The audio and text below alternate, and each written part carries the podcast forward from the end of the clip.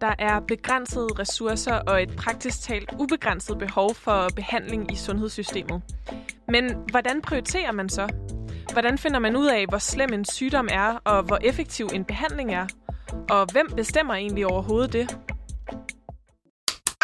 Vi har en fornemmelse af, at vi måske ikke får den bedste behandling, men vi kan ikke få den bedre, for der er ingen læger, der gider at komme ned. Da Vinterborg har fire arme, jeg har kun to arme, så det er også en stor hjælp for os. Derfor har vi også krav på at få nøjagtigt den samme lægefaglige øh, ekspertise. Det medicinske cannabis, som det er noget, man, man kunne blive skæv af. Øh, afhængighed og sådan noget. Jeg oplever nogle hospitaler, der er under meget, meget stort pres, og lige klart.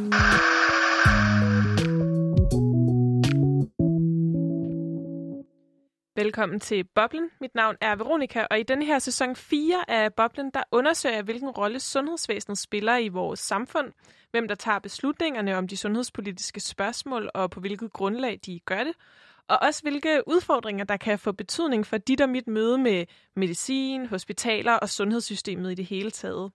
Og øh, til at hjælpe mig med det, der har jeg i dag besøg af Louis Næslund Kok. Og øh, Louis, velkommen til. Øh, vil du ikke sige lidt om, hvorfor du er med i dag? Jo, tak. Det vil jeg gerne. Jamen, jeg er med, fordi jeg er øh, læge, der er ude på Gentofte Hospital, og så er jeg også forperson for det, der hedder Sundhedspolitisk øh, Tænketank Sund Fornuft. Og øh, jeg i Sund for, Fornuft, I beskæftiger altså med, øh, hvad kan man sige, sundhedspolitiske spørgsmål og består af læger og farmaceuter. Ja, og øh, forhåbentlig på længere sigt også øh, meget bredere sådan øh, forskellige øh, tværfagligheder. Mm. Og øh, i dag, der skal, der skal vi dykke ned i, i nogle af de her sundhedspolitiske spørgsmål, som kan, som kan rejse sig. Men inden da, så kan jeg godt tænke mig at spørge dig, Louis. Hvad er det bedste øh, ved at være læge, ifølge dig? Jamen, det er jo et, et, et rigtig godt spørgsmål. Der er rigtig mange dejlige og gode ting ved at være læge. Det allermest, allerbedste ved at være læge, synes jeg, er, det er meget privilegeret det her med at få lov til at spille en ret enestående rolle i folks liv. Folk kommer til en øh, med nogle ting, som de ikke kommer til nogen som helst andre med. Øh, det er kun mig, de kommer til, til med, øh, med de her problemer, og så har man mulighed for at hjælpe dem. Og det synes jeg er ret fantastisk. Mm. Det kan jeg godt forstå. Det synes jeg også er ret fantastisk at, øh, at forestille mig. Og jeg tror også, at øh, der er mange, øh, der er meget... Øh, der, altså det, om man har en læge, man er tryg ved, er jo fuldstændig afgørende for ens forhold til hele sundhedsvæsenet, og også for hele ens øh, velbefindende. Så, så det kan jeg sagtens øh, forstå også, at du vægter højt. Øh, hvis vi skal øh, prøve at snakke lidt om, hvor vi befinder os lige nu, så er vi jo midt i en øh, coronasituation, og øh, der forestiller mig, at man øh, som læge måske er under et lidt større pres. Hvordan er det at være læge lige nu? Nu der er jo lige kommet lidt flere restriktioner og lidt hårdere nedlukning i, øh, i udvalgte kommuner i Danmark igen. Ja, altså, øh, vi venter jo stadig. Det er lidt stillhed før stormen, og vi frygter jo, at, øh, at vi kommer til at se rigtig, rigtig mange patienter her i løbet af de næste øh, meget korte stykke tid. Men på den anden side, så håber vi, at vi har held med, at de her restriktioner, de øh, stopper smitten, sådan så folk bliver derhjemme og bliver raske, sådan så de ikke skal på hospitalet. Det, det er helt klart forhåbning, og det er vel også politikernes forhåbning, derfor de har valgt at lave de her restriktioner. Ja, det får vi, øh, får vi se, om det, om det virker. Vi må, øh, vi må krydse fingre og gøre os umage. Øhm, I dag der skal vi dykke ned i et spørgsmål, som under corona virkelig er blevet aktuelt, nemlig spørgsmålet om, hvordan man prioriterer i sundhedssystemet, øh, hvem der skal have behandlingen, hvem der kan vente, og øh, i forhold til øh, de spørgsmål, så også grundlæggende spørgsmålet om, hvad der definerer et godt liv, øh, og hvordan man kan vurdere det, og hvor, hvor meget bestemte værdier for det gode liv skal vægte i forhold til, hvem der skal prioriteres øh, først. Og når jeg tænker på, øh, på, øh, hvad hedder det, på sådan noget med et godt liv, så tænker jeg måske, at det lidt mere har noget at gøre med ja, det ved jeg ikke, filosofi, eller sådan, det er sådan et spørgsmål, jeg kan forestille mig, at der er mange filosofer, der har gået og tænkt over, hvad vil det gode liv egentlig overhovedet sige. Det er ikke nødvendigvis noget, jeg sådan forbinder med sundhedsvidenskaben, men, men det er det faktisk, fordi at det handler om hvad kan man sige, hvordan skaber vi gode liv ved at, at behandle folk i sundhedssystemet, og hvilke liv kan ligesom få øget livskvalitet ved at få forskellige former for, øh, for behandling, som måske er dyre, eller som måske kræver lang tid, og hvad skal man så øh, prioritere? Men spørgsmålet om, hvem der ligesom kan vente, og hvis liv der er vigtigst at, at redde, det er altså et spørgsmål, som er aktuelt i sundhedssystemet, men som det ikke nødvendigvis kun er læger, der indover vurderer der må man også ligesom række ud til nogle af de her andre, øh, andre fagligheder. Og for at kunne undersøge spørgsmål om prioriteringer i sundhedssystemet, Louis, så har du, som jo er læge, været ude og undersøge det sammen med to eksperter, som har nogle andre fagligheder. Så vi skal kigge på det her med nogle sundhedspolitiske, sundhedsfaglige briller, men har været ude og, øh, og trække inspiration fra nogle andre fagligheder. Og øh, vil du ikke prøve lige at fortælle, hvem det er, du har været ude og snakke med? Jo, først så var jeg ude og tale med Trine Kær. Trine Kær, hun er øh, professor over på SDU, og øh, hun er sundhedsøkonom. Så hun er super dygtig til det her med, hvad skal pengene bruges til? Og hvis man bruger pengene på én ting, hvad lader man så være med at bruge pengene på? Fedt. Og hun præsenterer også lige sig selv her. Prøv lige at høre med. Jeg hedder Trine Kær, og jeg er ansat som professor på Dansk Center for Sundhedsøkonomi DASH ved Syddansk Universitet. Og øh, et af mine forskningsområder, øh, det er prioritering inden for sundhedsvæsenet. Ja, og som Trine Kjær også selv øh, taler om i det her klip, så, så skal hun altså hjælpe os med at forstå den rolle, som økonomi spiller for sundhedsvæsenets prioriteringer. Og øh, prioriteringen af, hvilken form for behandling man har adgang til, og hvem der har adgang til den.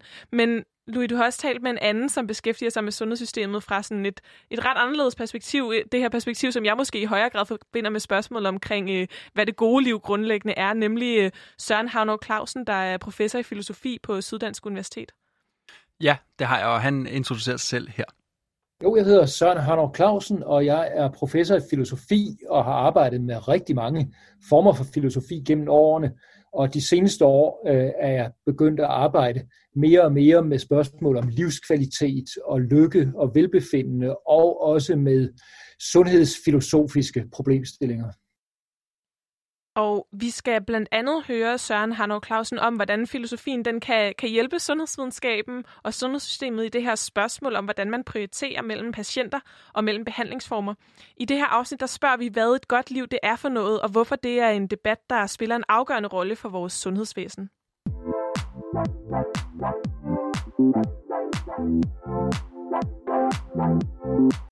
Så vi skal altså dykke ned i det her spørgsmål om, hvad et godt liv er, og hvorfor diskussionen om det overhovedet har relevans for sundhedsvæsenet. Fordi umiddelbart, når det kommer til sundhedsvæsenet, så er det første, som jeg tænker på, omkring sådan formålet med, at vi har læger, hospitaler osv., det er jo, at grundlæggende set, hvis man sådan skraber alt andet fra, så handler det om at redde liv. Og sundhedssystemets primære opgave er på en eller anden måde at redde mennesker fra at dø, og nærmest koste, hvad det koste vil, er sådan min umiddelbare tanke. Mm. At, at økonomien må vige for, altså, ja, jeg får det nærmest filmisk, når jeg sådan tænker på det, at, at man må ligesom kaste alt andet til side, for ligesom at redde øh, det her menneskeliv, som nu måtte, øh, måtte være på spil. Og derfor så er jeg ret spændt på, hvad en økonom har at sige, når det så kommer til sundhedssystemet. For jeg forestiller mig, at der måske er øh, lidt et men i, i forhold til min sådan lidt idylliske forestillinger omkring øh, sundhedssystemet. Du har været ude at tale med, øh, med professor i sundhedsøkonomi, Trine Kær, om hvorfor, hvorfor økonomi måske alligevel spiller en, øh, en ret afgørende rolle i, øh, i sundhedssystemet, og også hvordan det hænger sammen med den her diskussion om, hvad det gode liv overhovedet er for noget. Ja, lige præcis. Og øh, det havde jeg en rigtig god snak med, med Trine om i, øh, i første omgang, og øh, det øh, siger hun nogle rigtig spændende ting om øh, her. Hvis vi tænker, at vi har et øh, fast, øh, det har jeg ikke tænker, vi har et fast øh, budget inden for sundhedssektoren til, til behandling, øh, og givet det budget, hvad er, hvad er det så, vi gerne vil? Jamen, vi vil gerne skabe sundhed. Øh, og vi vil også gerne sørge for, og der er andre formål, men altså primært er det jo at skabe sundhed. Og når vi så først har det her budget, og der er ekstremt mange muligheder for at skabe den sundhed. Det vil sige, at øh, der er mange muligheder, både hvad det angår behandlinger, og hvad angår hvilke patientgrupper. Det vil sige, at ønskerne og behovene er store, nærmest uendelige. Men midlerne, budgettet er begrænset. Når vi har det, øh, kan man sige, øh, kontrast, så bliver vi nødt til at lave en afvejning. Og det er i virkeligheden det, der er prioriterings. Det vil sige, at så bliver vi nødt til at tænke i, hvad det er, vi som samfund mener, der skal finansieres. Fordi vi, vi vil gerne rigtig meget, men vi kan ikke det hele. Ja, og det giver jo mening, og der synes jeg, det er rigtig godt, at vi har nogle sundhedsøkonomer med indover for at have det perspektiv med, fordi øh, det, er, det er sådan ret væsentligt det her med, når der ikke bare er uendelige ressourcer, jamen så bliver vi jo nødt til at vælge, hvad vi bruger øh, ressourcerne øh, på. på. Ikke? Så Trine, hun prikker lidt hul på mit sådan idylliske filmagtige billede af, at, øh, at der bare at, at det er bare livet frem for alt, der bliver prioriteret. Altså, der er faktisk nogle, nogle spørgsmål omkring, hvad har vi overhovedet råd til at, øh, at hjælpe med, som også kommer ind, når man, øh, når man skal stå som læge og tage beslutninger. Ja, lige præcis. Især nok de lidt sådan længere forløb, man kan sige. Hvis, øh, hvis man øh, kommer ind med et hjertestop på et hospital, så er der ikke nogen, der tænker på økonomien. Så skal vi nok sørge for at, øh, at holde dig øh, i live så, så godt vi nu kan, øh, så, så vidt muligt. Ikke? Det er meget godt lige at høre. det bliver jeg nødt til lige at understrege. Ja. Men, men, men altså, øh, en ting er, at der skal prioritere, men så er det det næste spørgsmål, hvordan gør man så det? Og det øh, havde Trine også nogle gode pointer på. Men, men spørgsmålet er, hvordan vi gerne vil, vil gå til det, til den opgave, og hvor, hvor, hvor synlig og gennemsigtig den øh, proces skal være. Og, og jeg synes, i det der, der bliver det jo ret væsentligt at tale om retfærdig prioritering. Og øh, jo mere synlig, jo mere transparent og gennemsigtig og konsistent den prioriteringsbeslutning eller prioriteringsproces bliver, jo mere retfærdig vil jeg påstå, at den også bliver. Ja, altså øh, lige præcis. Så, så vi bliver nødt til at have noget gennemsigtighed, når vi, når vi snakker prioritering, for det er jo, det er jo vores allesammens øh, penge, der går til at, øh, at sørge for, at sundhedsvæsenet fungerer, og så skal vi også på en eller anden måde alle sammen have, have gavn af det.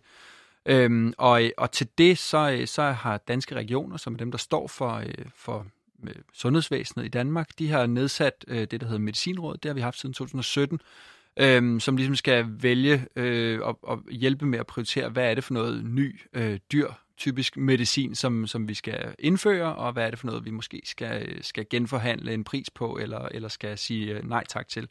Øhm, og de har faktisk også lige her i, øh, står lige på tærsken til 2021, hvor øh, det nye behandlingsråd også øh, bliver sat i søen, som skal kigge sådan lidt bredere end, end, end bare på medicinen. Øhm, og øh, Øh. Og hvem, hvad, hvad er det for nogle? Er det så læger, der sidder i de her råd, eller andre eksperter, der er med indover at skulle lave de her vurderinger? Jamen, der sidder både nogle læger, men der sidder også alle mulige andre eksperter. Der sidder øh, helt sikkert også en masse af Trines øh, gode kollegaer, altså sundhedsøkonomer i, øh, i de her øh, prioriteringsråd, som, som har det blik. Øh, men det er klart, at man skal også have nogle læger øh, med, inde, øh, med deres blik. Og altså det her med øh, prioriteringer, altså øh, for mig så tror jeg, at det har taget lidt tid sådan at erkende, at, øh, at det er nødvendigt, eller det er noget, der ligesom er på spil i forhold til sundhedsvæsenet, fordi jeg netop sådan har tænkt det her med sådan, uanset hvad, så må man gøre alt for at redde et menneskeliv, ikke? Øhm, og, og, altså, og det er jo selvfølgelig også, øh, har alle nok den tanke, men der er selvfølgelig nogle realiteter, man også skal, skal arbejde indenfor, og det er jo noget af det, som corona-situationen jo virkelig har sådan afsløret, eller hvad man skal sige, altså har synliggjort for måske lidt bredere os, der ikke nødvendigvis beskæftiger os med sundhedsvæsenet og sundhedspolitik i det daglige, at hele den her sådan dans med corona, som der er blevet snakket om, altså handler jo i høj grad om at sikre, at der ligesom kan prioriteres andre patienter end kun akutte corona-patienter, altså at man kan blive ved med at tilbyde øh, andre former for alvorlige, øh, altså behandlinger mod alvorlige sygdomme.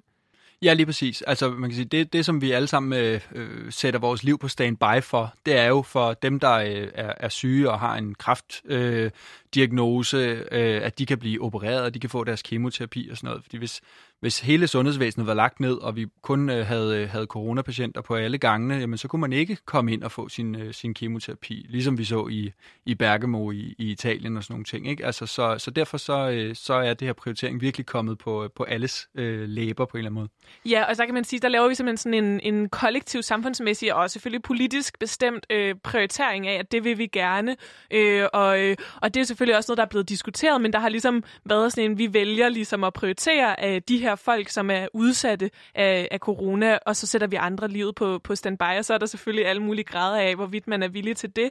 Men, øh, men det er jo i hvert fald den sådan, linje, vi har lagt her i landet. Men Medicinråd, Behandlingsråd, de her instanser er jo på en eller anden måde også, altså det er jo den synlige prioritering, som er lavet fra sådan altså statsligt niveau lige nu her under corona, som bliver lagt frem på pressemøderne hele tiden, bliver der beskrevet. Men, men faktisk så er der de her forskellige råd, som laver det her i det daglige, men mere konkret i forhold til alle mulige former for medicin, og, og så på sigt også øh, behandlinger lidt mere bredt set. Ja, lige præcis. Vi har netop altså, fra 2017 fået det her medicinråd, øh, som jeg tænker er en, er en virkelig, virkelig god idé, sådan så, øh, så der kommer en eller anden form for styring på, hvad er det for noget ny, dyr sygehusmedicin, vi skal bruge. Vi bliver alle sammen ældre. Det er vi jo rigtig glade for. Øh, vi lever længere, og når vi gør det, så er der også en hel del af os, der lever længere med sygdommen. Øhm, og, øh, og så kommer der hele tiden sådan ny, spændende og typisk relativt dyr medicin på markedet. Og på et eller andet tidspunkt, så bliver vi jo nødt til, øh, hvis vi tager det Trine sagde for gode varer med, der ikke er uendelige ressourcer, så bliver vi jo nødt til at, at prioritere lidt i det. Øhm, og og noget, noget nyt i det her øh, for Medicinrådet, det er det, der hedder QALY, altså kvalitetsjusteret leveår øhm, som, som de har fået med ind i, i værktøjskassen i Medicinrådet. Og, og det her øh, Quali, det er altså sådan en form for øh, model eller sådan en regnemodel til at vurdere det gode liv. Er det rigtigt forstået? Ja, det kan man sige. Den tager ligesom, øh, den tager ligesom højde for to parametre. Både øh, hvor meget længere lever man, øh, hvis man får behandling med et givet, øh, for eksempel medicin, men også hvor meget bedre livskvalitet får du af det. Øhm, så, så man kan sige, hvis man sætter det helt på spidsen, så kan man sige, hvis man øh, lagde en i respirator, som slet ikke var bevidst, men som kunne leve i 10 år med det, jamen så var det måske ikke særlig meget værd. Altså så kunne det godt være, at man levede 10 år længere, men det var ikke et godt liv. Mm. På den anden side, hvis man kunne øh, forestille sig, at der var en, som øh, man kunne give et, et et perfekt liv, øh, helt fri for smerte og helt, helt lykkelig, men i et år, jamen så vil det måske i virkeligheden være mere værd end de 10 år, som den anden lå, lå i respirator. Så det er sådan sat lidt på spidsen, men, men det er sådan en måde at få, få de forskellige øh, vinkler ind i, hvad, øh, hvad skal vi bruge penge på. Og simpelthen gør det muligt at tage beslutninger øh, om, hvad man, øh, hvad man vælger at prioritere. Ja, ja, lige præcis. Øhm, ja. Og det har jeg faktisk også snakket lidt med, med Trine om, som, som forklarer det rigtig godt. Rigtig god idé. Ja, ja. altså Quali-modellen, den, den, den uh, ideen og den bygger på, at man for det første prøver at kigge, uh, gør det muligt at sammenligne sundhedseffekter på tværs af patientgrupper. Og, um, og det, det gør man ved, at man prøver at opfange sundhedseffekter i, i to dimensioner. Man, man tænker både i, at der er en livskvalitetsdimension, og så tænker man i, øh, om, at der også er en livslængde. Det vil sige, at vi vægter de leveår, vi får, ud fra den kvalitet, de leveår giver. Øhm, så på den måde, så, så prøver man med et generisk mål at både at opfange effekter, i for eksempel i behandlingsregi, som primært går på en livskvalitetsforbedrende effekt, og kunne sammenholde det op mod øh, behandlinger, som måske mere øh, er sigtet mod en livsforlængende effekt. Jeg vil sige, behandlinger, der egentlig kan virke meget forskelligt, giver man en mulighed for at sammenholde med en quality. Og det, det, det vil sige, det er styrken ved en quality, det er det her med, at man med et effektmål, som man prøver at have tænkt i, det skal være multidimensionelt eller todimensionelt, altså både fange en livskvalitetsdimension og også livslængde, forsøger at gøre det muligt at lave prioriteringer på tværs af patientgrupper. For Ja, så Trine hun fortæller altså det her, med, det har noget med at måle kvalitet, øh, og, og det er jo sådan øh, svært, hvordan, hvordan skal man gøre det? Det er jo sådan meget at, at sætte på formel, hvad er det gode liv? Øhm, og, øh, og hun kommer lidt ind på her, hvordan man, øh, hvordan man måler det her livskvalitet. Man har en række spørgsmål, hvor man på flere dimensioner spørger til, hvordan, ens, øh, hvordan øh, personens øh, helbredstilstand er. Og det går både på, om man kan bevæge sig rundt, om man kan være aktiv, om man har smerter og ens mentale tilstand. Så der er flere dimensioner, det forsøger af. Det giver alt er der fem. Og så ud fra, hvor godt man scorer på dem, på de forskellige dimensioner, så vil man ende ud med at få en livskvalitetsscore som kan ligge mellem 0 og 1, alt efter øh, ens øh, livskvalitet. Og 0, det vil være en tilstand svarende til død, mens 1 er en tilstand svarende til perfekt helbred. Og så kan man lægge den oveni, hvor lang tid man så lever. Så hvis man nu forestiller sig en person, der har en livskvalitetsscore på 0,5 og lever i 10 år, så vil den person have 5 qualities. Altså 5 kvalitetsjusterede leveår, fordi han har 10 år, i en øh, tilstand til 0,5, og det giver, det er den måde, man gør, man lægger dem sammen, gang dem sammen, så får man så en score på 5 kvalitetsjusterede leveår. Så det var sådan skåret, skåret lidt ud i pap, øh, hvordan, hvordan man sådan øh, rent faktisk bruger øh, det her øh, begreb. Ja, så man får ligesom sådan et mål, hvor man så kan sammenholde det med andre, øh, andre behandlinger, andre former for medicin. Hvor meget vil det så i forhold til den her type patient, øh, den her form for sygdom, øh, skabe af livskvalitet? Det kan jeg sagtens se giver, øh, giver et eller andet i forhold til, at man skal sidde og lave de her prioriteringer, men øh, som sådan en... Øh, litterat øh, sådan humanist som mig, så kan jeg godt sådan også, øh, sådan, jeg bliver sådan lidt forskrækket, når ting skal på formel, tror jeg. Øh, og, øh, og synes jo også, at det er ret vildt, altså, at man skal sådan sidde og lave sådan en beregning på, øh, hvad det gode liv er, øh, hvem bestemmer ligesom det, altså hvordan, der er de her forskellige parametre, beskriver, beskriver Trine Kær her, men, men hvordan stiller man op med sådan at lave den vurdering? Altså, hvem er det, der sådan, ja, gør det? Ja, ja, det er jo sådan, altså, det er jo sådan præferencebaseret, øh, og Trine forklarer det egentlig også øh, sådan, øh, med, med, med nogle gode ord, synes jeg. At de her tilstande, de er præferencebaseret, og de præferencevægte, de er bestemt af den raske befolkning. Det vil sige et øh, repræsentativt udsnit af den danske raske, eller den danske befolkning, som jo så også ikke er patienter, men befolkning. Og Der er jo, det er jo både så potentielle patienter og patienter og raske. Så, så det er ikke den specifikke patientgruppe som sådan, der hvis vægte bliver, bliver anvendt. Du kan sagtens argumentere for, at det, det, vi, vi ved fra forskning, at det gør en forskel, om, om det er patientgruppen, der skal vurdere en helbredstilstand, eller om det er en, øh, en befolkningsgruppe, som, som ikke har oplevet den og ikke kender til den, der skal vurdere den. Det vil sige, at ofte vil vi faktisk se, at, at man vurderer det som en sværere tilstand, hvis man ikke har oplevet den, end hvis man er i den og er patient. Så det vil sige, at man lærer på en eller anden måde at, at leve med det, og man, man justerer ind i forhold til den tilstand, man, man, man er i. Mm.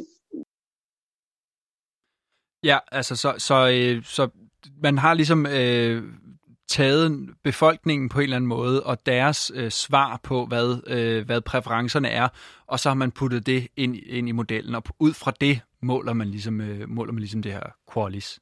Og det er så det, der ligesom er med til at lægge til grund for de beslutninger, der så bliver taget, de prioriteringer, der bliver lavet, blandt andet for det her øh, øh, medicinråd, som blev nedsat i 2017, som altså sidder og laver de her øh, anbefalinger og prioriteringer, forslag til, hvad man skal, hvad man skal prioritere over, over andet. Øh, men øh, hvad kan man sige, altså hvis det ligesom er sådan en ny ting, det her med Quali, øh, den her model, er det så ligesom den, der er den primære vurdering? Altså når, når Medicinrådet skal sidde til en beslutning, er det så den faktor, der ligesom afgør, øh, hvor højt man scorer på Quali, det er det, der afgør, om en, om en medicinsk behandling bliver sat i gang? Altså, øh, man kan sige, quali er, er, er ikke et nyt begreb. Det, det er et begreb, som vi kender tilbage fra sådan 70'erne, 80'erne måske i virkeligheden øh, mere, og de har brugt det rigtig meget i, i, i forskellige andre lande og sådan noget. Øhm, øh, og det, det er ret nyt, vi bruger det i Danmark. Det er først en ting, som vi begyndte på i år, så det var faktisk ikke med i, øh, i Medicinrådets øh, fødsel. Og, og nej, det er slet ikke det eneste, man lægger til grund. Man lægger sådan mange forskellige kriterier, og så er quali kommet øh, som et ekstra værktøj ned i, i værktøjskassen, kan man sige. Ikke? Øhm, der, der, er, der er et eksempel, og man kan sige, det var nok der, hvor Medicinrådet sådan for alvor kom, kom i vælten. Det var øh, det her sådan nye, øh, meget øh, dyre øh, lægemiddel, Spinraza, som, som man kan give til en sådan ret sjælden form for, øh, for øh, muskelsvind.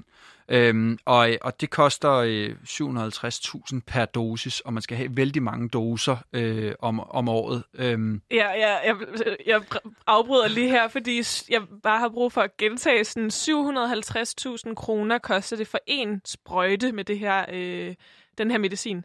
Præcis, det og, gør det. Og det skal man så have flere gange. Det skal man så have flere gange.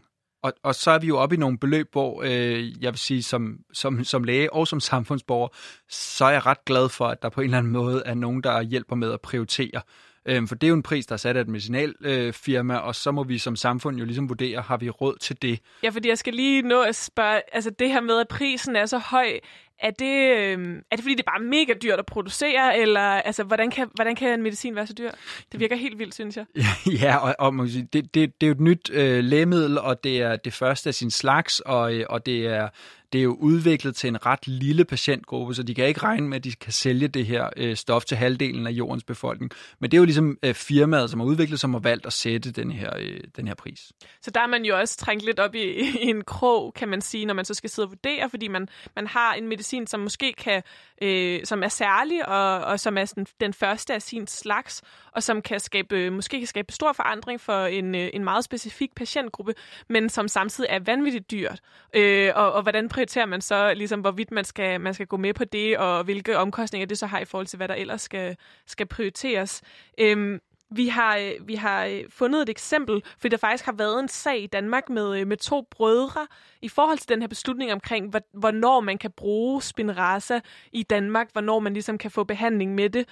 Så har der ligesom blevet lavet en prioritering, mm. og, og der har der været en sag med to brødre, hvor den, den ene bror, som de havde begge to den her sygdom, den ene bror kunne godt få det her øh, lægemiddel, og den anden var der tvivl om. Og jeg synes lige, vi skal prøve at, at høre et klip her med, med deres forældre. Mm.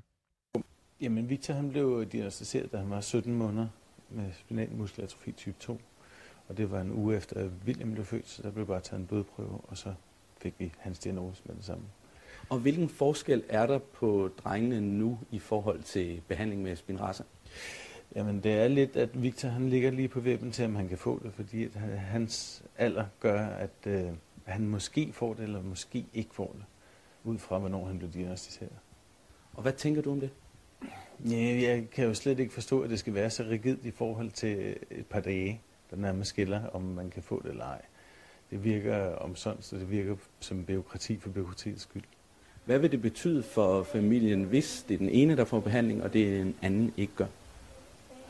Jamen det kan jeg slet ikke forestille mig. Altså det vil betyde, at vores ene barn kommer til at få større, store forbedringer i livet, og den anden ikke gør.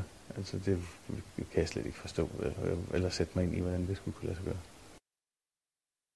Ja, så altså, jeg kan sagtens være på linje med, med faren i det her klip. Altså, når man står sådan i den her situation, og der ligesom er lavet en prioritering, så er den grænse på en eller anden måde for, hvem er det, der kan få den her meget dyre behandling, og hvem kan ikke. Og man så pludselig står fanget i sådan en situation, hvor simpelthen taler om, om to søskende, som, øh, som har samme, som samme sygdom. Så er det jo, at der på en eller anden måde øh, også bliver sådan et... Altså, det, det synliggør dels udfordringer med, når man skal sætte de her sådan, prioriteringer, man er også nødt til at sætte nogle grænser. Og jo også hele det her med, sådan, hvor svært det er, når der så lige pludselig kommer medicin medicin, som, som kan skabe en stor forskel for de patienter, det, det handler om, og samtidig er vanvittigt dyrt, og man skal prioritere som samfund. Ja, ja, lige præcis. Og man kan sige, det er mega svært, og, og det er heller ikke sort-hvidt. Øh, og det, det forklarer Trine faktisk også lidt om her. Jamen, hvis, jeg, hvis jeg skal sige noget til dig omkring Spirance, så kan du selv vurdere, om du vil have det med, fordi det er også en ret interessant sag. Så, så blev det jo øh, anbefalet, til trods for, at øh, det er dyr medicin. Og så vil sige, omkostningseffektiviteten ved det her, så var altså omkostningerne, per, øh, det var så før Corliss kom ind, men omkostningseffektiviteten er, ikke, er, er, er dårlig. Det, det, det er dyrt. Øhm, men, men, men man er, og så var der også øh, noget omkring dokumentationen af effekter osv., hvor, hvor de synes, de manglede, øh, manglede viden. Men, men, men det der jo er, det er, der, det, det er jo et godt eksempel på, at der også er andre kriterier for beslutningerne. Fordi det, det er jo blevet valgt går godt nok til en mindre gruppe af, af børn med muskelsvind, men, men der er det jo blevet anbefalet. Og det var jo ikke ud fra et hensyn til sundhed for penge, men ud fra et alvorlighedskriterie. Og, og, det, og jeg tror specifikt, det er også det, der står i Medicinrådets anbefalinger. Så det er igen for at sige, at det her, det er, der er jo flere kriterier for de beslutninger, der træffes i medicinrådet. Ja, altså, så, så det er jo lige præcis ikke bare, at nu har vi, nu har vi sat nogle, nogle tal på, og så, øh, så kan det ikke rykkes ud af stedet. Og det tænker jeg egentlig nok er, er, meget godt, at der er et eller andet menneskeligt perspektiv med i det her også. Ja, lige præcis. Og også fordi, at man kan sige, at når der skal sættes regler op, så kan der jo altid lige pludselig opstå nogle, øh, nogle ting, man ikke havde, øh, havde set komme i forhold til for eksempel sådan en, sådan en sag, hvor det lige pludselig rammer ned midt imellem en familie af to, øh, to brødre, som vi havde med, med den her dyre medicin. Så vi har ligesom snakket lidt om nu, hvordan økonomer er med ind over sundhedssystemet, fordi at der jo er en begrænset ramme for, hvad for nogle, altså hvad, hvad for nogle midler vi har at bruge på, på sundhedsvæsenet og på medicin. Og nogle slags medicin er ekstremt dyre, især lige når de kommer, kommer ud på markedet, og, øh, og hvad skal man ligesom øh, prioritere der?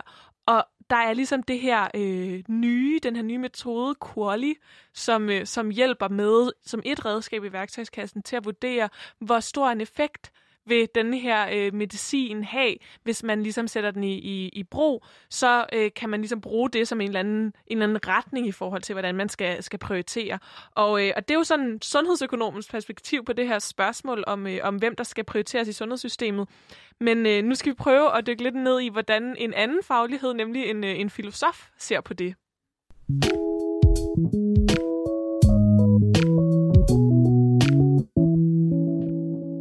Du lytter til Boblen, hvor jeg, Veronika, sammen med læge Louis Neslund Kok i dag undersøger, hvad det gode liv er for noget, og hvilken betydning vores idéer om det har for sundhedsvæsenets vurdering af, hvis liv det er vigtigst at redde. Og også hvorfor det overhovedet er en diskussion inden for sundhedsvidenskaben, hvilke liv, der skal prioriteres højst. Vi har netop hørt fra professor i sundhedsøkonomi Trine Kær om, hvordan økonomien den har været med til at udvikle en model for, hvordan der kan prioriteres i sundhedsvæsenet, nemlig en model, der hedder Quali, som bruges til at beregne, hvor meget livskvalitet en given behandling vil kunne give. Og de her økonomiske briller, de er jo øh, meget fokuseret på modeller og udregninger, og derfor så har du, Louis, også været ude og interviewe en, der har en, en ret anderledes faglighed, som man måske ikke lige forbinder med, med hverken økonomi eller, eller medicin. Du har nemlig talt med professor i filosofi Søren Harnov Clausen. Ja, det har jeg, øhm, og, øh, og det er jo sjovt at have en, en filosof med inde med det her, og jeg spurgte faktisk også øh, Søren, hvorfor øh, en filosof pludselig kom til at beskæftige sig med prioritering i sundhed. Kort sagt, så var hovedsagen i filosofien øh, Øh, i helt gamle dage, tilbage i antikken for eksempel, det var jo sådan set, hvordan man ja, skulle leve sit liv, hvordan man bedst levede sit liv, og hvad et godt liv er, og også hvad lykke er. Det var hovedtemaet. Og som sagt, så gik det sådan lidt i glemmebogen, eller i baggrunden, men øh, interessant nok, så er der jo de sidste 20-30 år kommet mere og mere fokus på livskvalitet, trivsel, øh, sundhed, velvære, og der er jo kommet empiriske studier, som har fundet vej helt ud i øh, ja, dagspressen, havde jeg nær sagt, ikke? altså danskerne er det muligvis det lykkeligste folk, eller har været det i verden, øh, og så videre, og, og vi laver trivselsmålinger, og så videre, og man kan sige, de to ting, ikke, at der har hele tiden været filosofien, og øh, samtidig det er meget på den aktuelle dagsorden, PET, det har været med til at gøre emnet interessant for mig som filosof. Ja, og, og, og Søren, han, øh, han understregede meget, at han, han var faktisk for det her med, at, at øh, man tog virkeligheden med ind i filosofien, og, og den først sådan rigtig kom i spil, når, når, øh, når virkeligheden den, øh, den var med inde. Øhm, men han nævnte også, at, at, øh, at der måske kunne være et andet filosofisk øh, øh perspektiv, der betragtes som sådan lidt en banal øvelse at prøve at kvantificere det gode liv som noget, der skal og, og, og synes, det var noget, der skulle overledes til politikere og embedsværk og, og hvad ved jeg og sådan noget. Men, men han synes faktisk først, at diskussionen øh, sådan rigtig om etik, det er, når, når filosofi og virkelighed, det, øh, det mødes. Og øh, jeg mener faktisk, at det er uetisk øh, ikke at øh, knytte økonomi og interessen for det gode liv sammen, for hvis man ikke gør det, så kan det godt være, at man føler sig selv rigtig, rigtig etisk og på den høje hest, havde jeg sagt. Men i praksis, så kommer man faktisk til at gøre mere skade end gavn, og det er jo ikke så etisk endda. Altså, det jeg mener, det er, at øh, etik handler også om prioritering. Det handler, det handler om, hvem der har mest behov. Det handler om, hvad der er de vigtigste ting at gøre, og hvad vi skulle gøre mindre af. Det, det er der sådan set almindelig enighed om blandt filosofer. Og jeg tænker, hvis man er enig så langt, så er der jo ikke så langt til at sige, så må vi også i sidste ende få nogle kvantificeringer og nogle økonomiske overvejelser ind. Så så langt er jeg faktisk helt på bølgelængde med økonomerne. Ja, så Søren er jo helt enig i det her med, at det er vigtigt øh, og, og prioritere, og det er vigtigt på en eller anden måde at have nogle, nogle objektiviserbare øh, data, som, som Trine også, også snakkede om. Men han, han mener også, at, at filosofien de så kan bringe nogle andre perspektiver med ind, både, både måske en kritik og, og nogle forslag til noget, øh, noget udvikling. Ja, og det synes jeg jo også, øh, som jeg også nævnte tidligere, det her med, at jeg jo kommer her med min litterate øh, øh faglighed, og også har sådan lidt et behov for at spørge, sådan, om, hvad kan man, hvordan kan man ellers se på de her ting, og ikke kun kvantificere. Så jeg, jeg glæder mig til at høre, hvad, hvad Søren har at sige om det her. Det kommer lige her. Jeg går nok ikke hele vejen med dem, og det er fordi, øh, en ting er, at man skal gøre noget i stil med det, de gør. Det tror jeg ikke er til at komme udenom.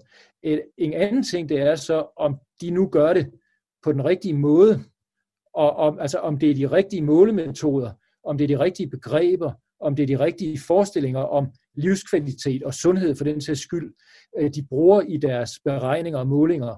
Og der er jeg nok lidt mere skeptisk, og, og, og der begynder jeg nok at være mere på bølgelængde med mine filosofkolleger og lidt mindre med økonomerne. Så det er jo også fint, at Søren han bekender kulør her, ikke? Han er jo, han er jo filosof, og, og der er jo nogle filosofiske sådan, indvendinger mod øh, et begreb som, som quali.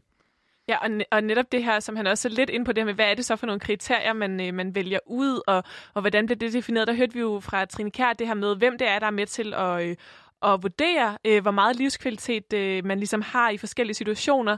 Men jeg kan jo også tænke i stil med, med Søren, nemlig det her med, sådan at, at det jo også er sådan, vi har nogle faste systemer, vi tænker i nogle bestemte forestillinger om, hvad det gode liv er, som måske også er med til at farve, hvordan vi, øh, hvordan vi selv tænker om, øh, hvor meget livskvalitet man har i forskellige situationer.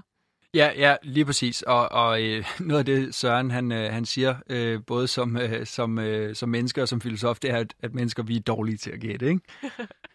ja, det kommer lige her.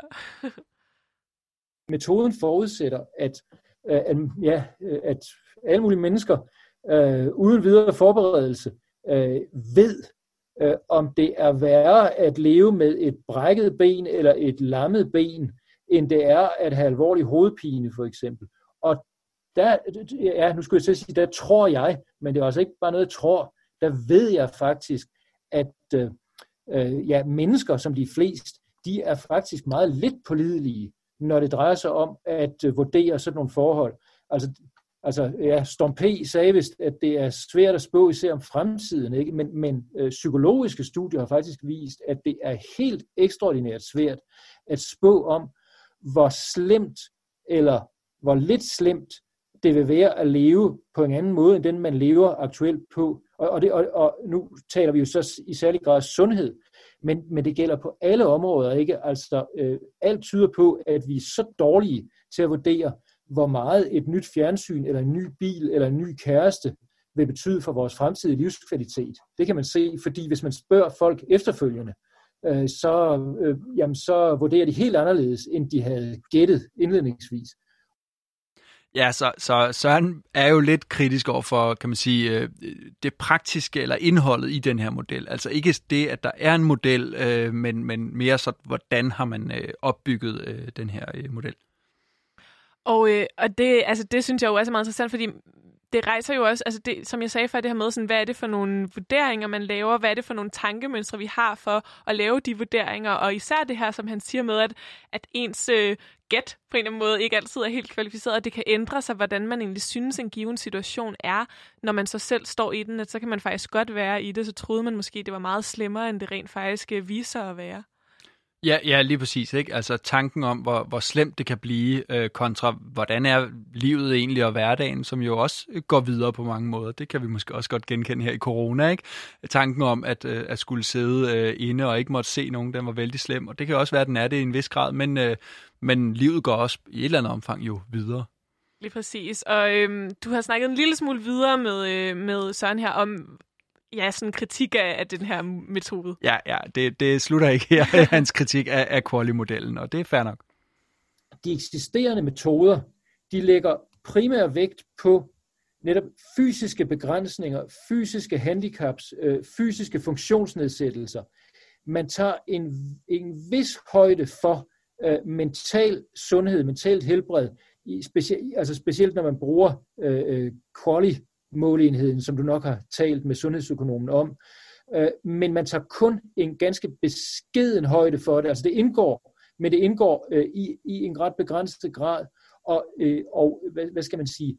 Trivsel, velbefindende i videre forstand, i øvrigt også andre end den direkte berørte persons trivsel og velbefindende indgår slet ikke, selvom alle sådan set ved, at sygdomme, de går også ud over de nærmeste, de går også ud over ens arbejde, de går ud over samfundet osv.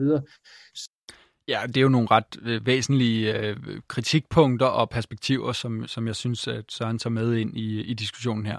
Ja, det her med, altså for eksempel også, som han nævner, det her med, der også er et pårørende aspekt, altså det er jo også en, en kæmpe arbejde, øh, og, og nogen, som jo simpelthen, altså hvor hele deres liv må tilrettelægges efter at skulle være, være pårørende, ikke? Altså som jo også betyder noget for, øh, hvor meget kvalitet en samlet gruppe af mennesker måske får, hvis en person får en behandling. Jeg tænker på sådan familier, hvor at nogen er nødt til at arbejde deltid for at passe et sygt barn eller et eller andet. Ikke? Altså, der er de her sådan, scenarier, der nogle gange kommer op, hvor, at, øh, hvor det faktisk præger øh, en ret stor øh, gruppe af mennesker, øh, hvorvidt man kan få for eksempel øh, behandling mod en bestemt sygdom. Ja, lige præcis. Vi kan jo tage, øh, gå tilbage til Spinraza-casen, ikke? hvor det er et forældrepar med, med to øh, syge børn, og, øh, og det, at de børn øh, får det en lille smule bedre, det kan betyde rigtig meget for, for hele familien, kan man godt forestille sig. Ja, og så er der jo det her øh, med, at øh, de her, øh, den her måde, der bliver vurderet, ligesom hvor meget livskvalitet, der kommer ud, altså de her qualis, hvordan de bliver vurderet, at det jo er bygget op omkring øh, de her forskellige grupper, der skal svare på nogle spørgeskemaer, som, som, som jeg har forstået det, Søren også er lidt skeptisk overfor. Ja, det, det er han. Det fortæller Søren lidt om her. Et endnu bedre skridt men så, så er vi u, måske nok ude i utopi. Ah, vi, vi er ikke helt ude i utopi, heldigvis, men, men vi er lidt langt ude i fremtiden, før det rigtig kan bade noget. Men et, øh, men et, ja, et videre skridt, det kunne være at bruge mere grundige kvalitative studier af øh, folks forståelse af livskvalitet og helbred og deslige, fordi øh, de dominerende målemetoder, PT, de bygger på spørgeskemaer. Øh, og, og spørgeskemaer har mange fordele. Man kan nå et stort antal, man kan få et stort antal respondenter med, og det giver nogle, nogle gode statistiske egenskaber, som økonomer godt kan lide. Men spørgeskemaer er jo, det er jo overfladiske. De stiller korte spørgsmål, og de, og de lægger op til en hastig besvarelse. Øh, og der kan man sige specielt de spørgsmål, vi taler om her. Øh, hvad vil være bedst for dig? At leve med en lammelse, eller leve med en langvarig depression, det er nok ikke de spørgsmål, der egner sig til sådan skud fra hoften. Nej, og igen, igen synes jeg, at han er, han er god til at sætte, øh, sætte hovedet på sømmet her. Ikke? Altså, det, det er nogle ret eksistentielle spørgsmål, som man, øh, man stiller øh, folk, øh, og, og, og de tager jo, skal jo sådan lidt hurtigt på en eller anden måde tage stilling, øh, tage stilling til det. Ikke? Jo, at der kan være alle mulige ting, og man er måske heller ikke helt forberedt på sådan lige at kunne vurdere alle de konsekvenser, der måtte være, eller den måde, ens liv måtte blive påvirket af specifikke former for, øh, for sygdomme. Øh, så, så jeg kan godt sådan forstå den her sådan skepsis over for sådan nogle ret eksistentielle øh, overvejelser. Det er jo sådan et klassisk filosofisk dilemma på en eller anden måde, som jeg i hvert fald også ofte er stødt på, i sådan, altså når man snakker med folk eller læser en filosofibog, så starter mange af dem jo også med sådan et spørgsmål om, hvad vil du helst, eller hvad, hvad er værst, øh, netop i forhold til det her. Det er jo nogle svære spørgsmål, som ikke altid har sådan en, et nemt svar i hvert fald. Ja, lige præcis. Det hedder nok ikke filosofi, hvis svarene var nemme, kan man sige. Øh, men, men jeg blev nødt til at spørge øh, Søren så i slutningen af vores samtale her, hvad, hvad, øh, hvad han fra sådan filosofens perspektiv så anså som øh, det gode liv? Der er et mere grundlæggende filosofisk spørgsmål om, øh, hvad skal man sige, altså hvad er det ligesom for, for en værdi, eller nogen værdidimensioner, man dybest set øh, skal gå ud fra. Det, det, det er faktisk et mere filosofisk spørgsmål. Øh, og ja, altså, øh, der tænker jeg, at øh, noget af det, der også kan kvantificeres, øh, det, er jo, det er jo sådan noget som, øh, altså, hvor, hvor mange, hvor langvarige, hvor intense, gode oplevelser har et menneske, eller kan et menneske få. Øh, og, og øh, jeg har så det lidt mere specielle synspunkt, at øh, det er i høj grad sådan noget som emotioner øh, og stemninger faktisk, også nogle psykologiske fænomener, øh, men, men, men sådan måske lidt mindre bemærkede typisk end oplevelser, som betyder rigtig meget for kvaliteten af et liv. Ikke? Det er for mig at se sådan set afgørende for livskvalitet, det er, om man gennemgående har gode emotioner, øh, øh gode stemninger, jeg tror nok ikke, at Søren er helt alene med at synes, at øh, en del af et gode liv, det er, at, øh, at man har gode stemninger og, og gode følelser. Det tænker jeg da i hvert fald også øh, fra, fra mit eget perspektiv, er noget af det, som jeg, jeg sætter stor pris på i mit liv. Ja, så, så filosofens bud på det gode liv kan i hvert fald godt vække genklang også hos, hos dig, mig, Louis. Ja, lige præcis, og derfor er det jo godt, at man også har det på en eller anden måde lidt mere teoretisk baseret. Thank you.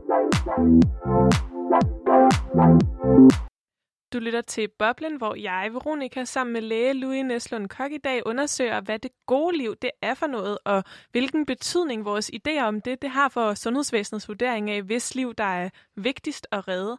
Også hvorfor der overhovedet er en diskussion inden for sundhedsvidenskaben om, hvilket liv der skal prioriteres højest. Og vi har talt med professor i sundhedsøkonomi Trine Kær om, hvordan man inden for økonomien har været med til at udvikle en model for, hvordan der kan prioriteres i sundhedsvæsenet, nemlig den her model, som hedder QALY, og den bruges til at beregne, hvor meget livskvalitet en given behandling vil kunne give, og bliver så brugt som en vejledning i forhold til at kunne tage en beslutning om, hvad for en, øh, hvad for en slags medicin man skal, man skal prioritere i forhold til øh, hvor dyr den er for eksempel, hvor mange mennesker den omfatter, sådan nogle ting. Så har vi også øh, talt med professor i filosofi Søren Harnov Clausen, som peger på nogle af de udfordringer, som det kan give at øh, vurdere det gode liv ud fra en, øh, fra en fast beregningsmodel som Kurli. Blandt andet fordi, at de her ret eksistentielle spørgsmål om, hvad det gode liv er for noget, ikke nødvendigvis altid kan dækkes til fulde i sådan en spørgeskemaform, pegede han blandt andet på. Men Louis, jeg kunne godt tænke mig at, at spørge dig helt øh, lige til at starte med her, sådan... Øh, hvis vi skal sådan, summe lidt op, så har vi jo nu hørt en økonom og en, øh, en filosofs perspektiv på sundhedsvæsenet. Hvad synes du, det giver, at der ligesom er de her andre fagligheder, der blander sig? Er det godt, eller er det frustrerende, eller er det sådan, hvad, hvad kan det give i forhold til dig og dit virke som læge og, og jeres sådan, faglighed?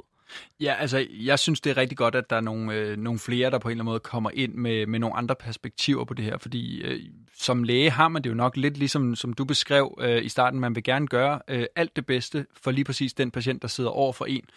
Øhm, og, øh, og når jeg sidder på, på Gentofte Hospital og, og har en, der er, er syg i hjertet, så vil jeg jo gerne gøre alt, øh, hvad jeg kan for den patient. Men der er jo så også det her med, at hvis jeg bruger alt, alt, alt for mange penge på, på den ene patient, der sidder over for mig, men så er der måske en anden patient øh, nede i Nykøbing Falster, som, øh, som mangler et eller andet, hvis jeg har brugt øh, pengene. Så på den måde er det meget rart, at der både er nogle filosofer med til at, øh, eller nogle økonomer med til at prioritere, og nogle filosofer med til at og sådan, øh, øh, sætte nogle farver på og nogle nuancer på, hvad der skal prioriteres og hvordan man gør det. Og et af de redskaber, som så er til at lave den her prioritering, det er jo så det her øh, øh, QALY, hvor man simpelthen kigger på, øh, på hvor mange, altså både i forhold til leveår og i forhold til livskvalitet, og så bliver det regnet sammen til, hvor mange kurlis man ligesom får ud af en, af en given behandling, og kan så sammenligne forskellige typer af behandlinger, og hvor stor en forskel de gør, kan man sige.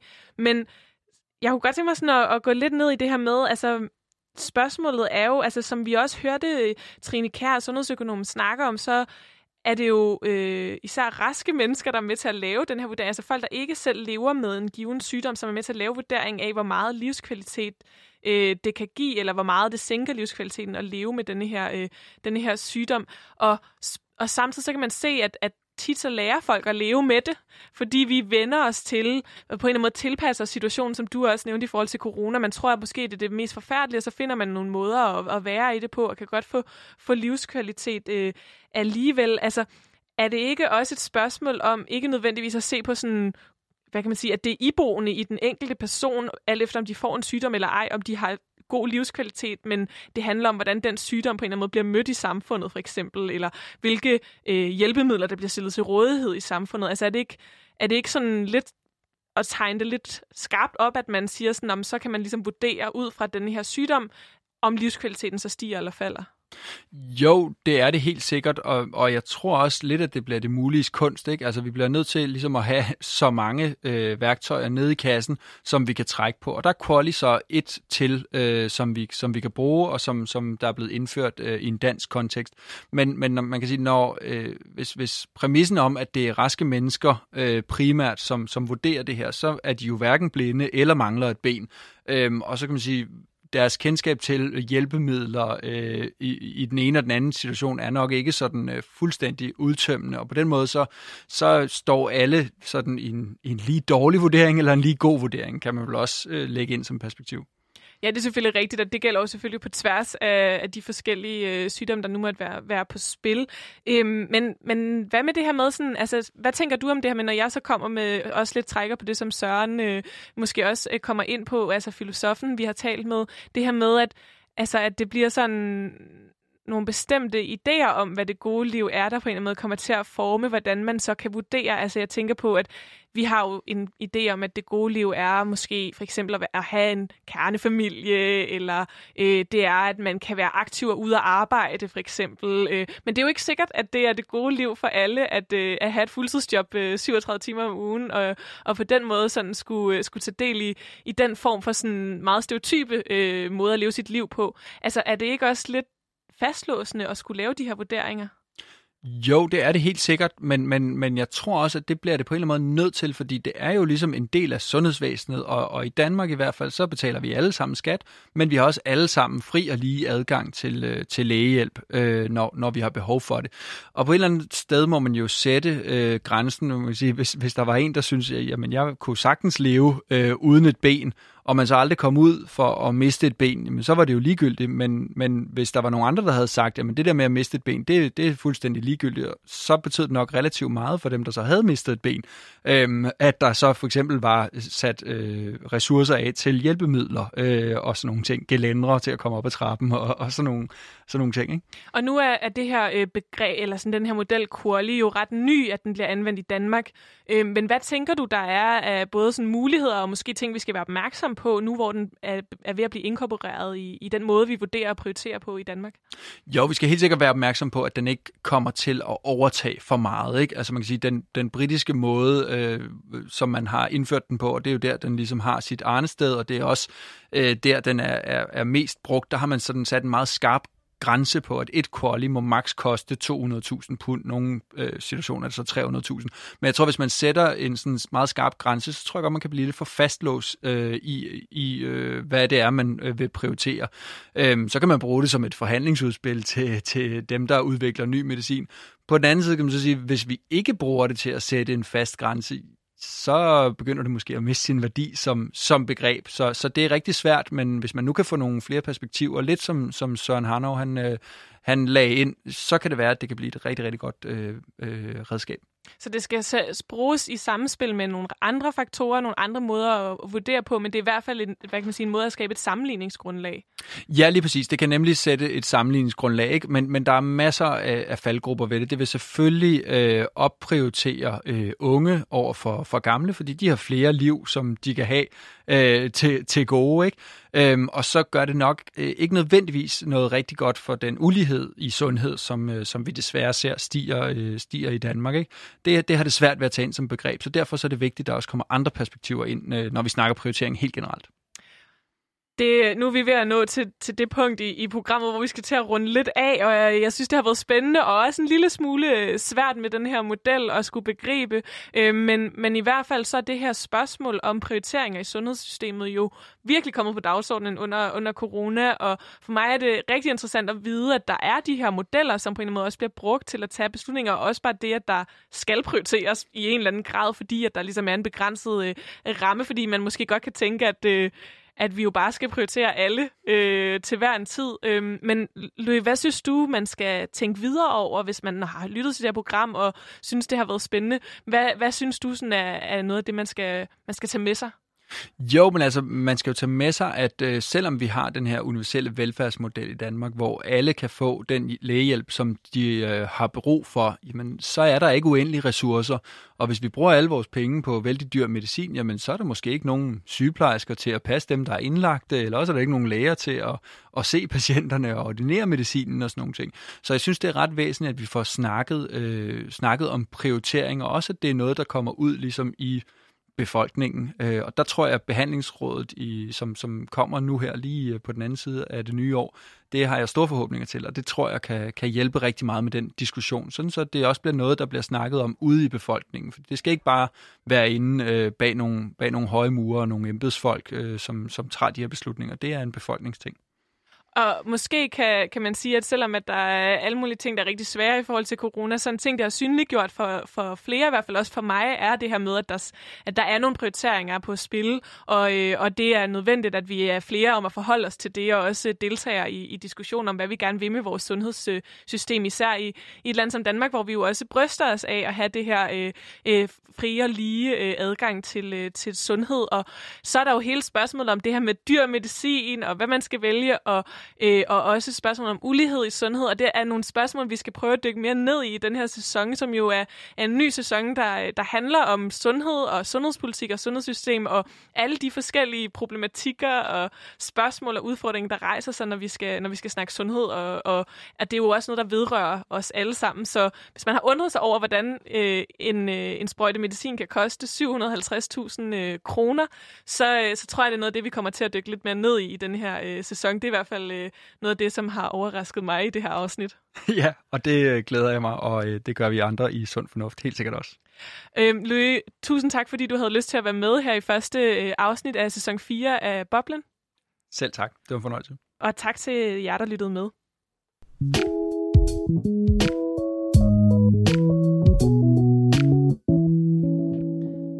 Du lyttede til Boblen. Programmet er produceret af Danske Studerendes Fællesråd. Programmets værter var Louis Neslund Kok og Veronika Arnsbøl Schulz. Programmets redaktør var Toge Daler, og musikken den er produceret af Esben Kjeldsen Krav. Vi spillede klip fra TV2 Nyhederne. Tak til Trine Kær og Søren Harnov Clausen. Og tak til jer, der lyttede med. Hvis du sidder tilbage med nogle spørgsmål til sundhedssystemet, eller hvis du har undret over noget, som du har hørt læger eller andre eksperter snakke om i forhold til medicin, hospitaler og sundhedsvæsen, så vil vi rigtig gerne høre fra dig, så vi kan lave et program om de spørgsmål, som du sidder med. Send dine spørgsmål ind til boblen eller find Radio Loud på Facebook eller Instagram.